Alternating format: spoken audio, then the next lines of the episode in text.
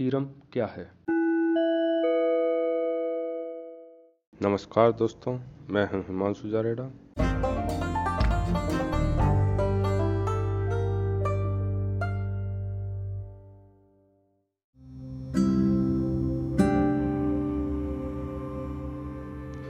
यदि रक्त में से क्लॉटिंग फैक्टर्स को निकाल लिया जाए तो शेष तरल को सीरम कहते हैं। और क्लॉटिंग फैक्टर्स वे होते हैं जो रक्त का थक्का जमाने में कारगर होते हैं, जैसे कि फेब्रिनोजन, प्रोटीन, विटामिन के इत्यादि।